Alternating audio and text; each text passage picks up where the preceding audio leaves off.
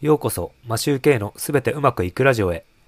この番組は家事・育児を頑張るワーパパが毎日の生活で広げた知見を発信し、聞くだけでポジティブに成長できるというテーマでお送りしています。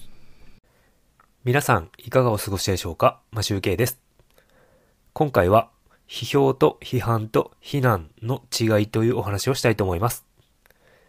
なんだか似たような言葉でわからないですよね。これは、ボイシーで、キングコングの西野さんが言っていました。最近西野さんネタが多いですが、興味深いことを言ってるので、僕の言葉で伝えたいと思います。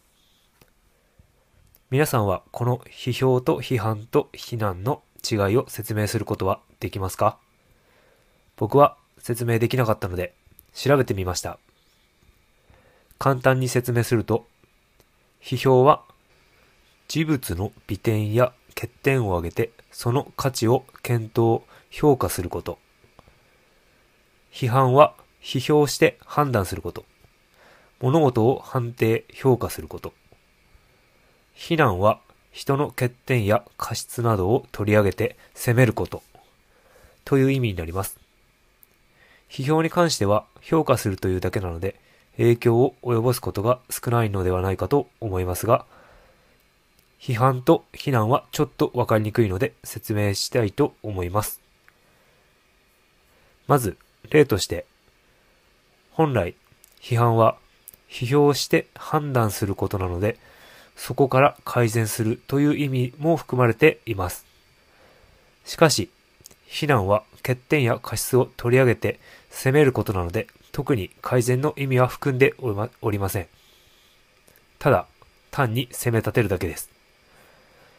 例を挙げて見てみます。味が薄い。だから醤油を足してみよう。これは批判です。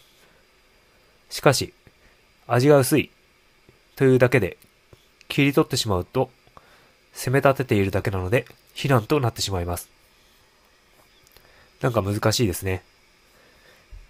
批判で前向きに捉えていたものでも前半部分だけを切り取ってしまうと真逆の意味で非難だけになってしまいます。本当日本語は難しいです。長年日本語を使っていますが、あまり意味が分かっていなかったのかもしれません。皆さんはこういう感じで批判したつもりが非難になっていることってないでしょうか？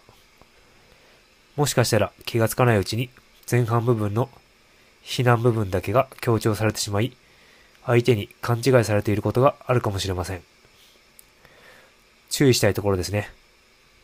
気をつけましょう。ちょっと言葉が似ているものが出てきたりして分かりにくかったかもしれませんが、いかがでしたでしょうか？何かを伝えるときは非難にならないように前向きに物を伝えたいですね。今回はこれで終わりたいと思います。いつも聞いていただきありがとうございます。今日も良い一日をお過ごしください。マシュウケイでした。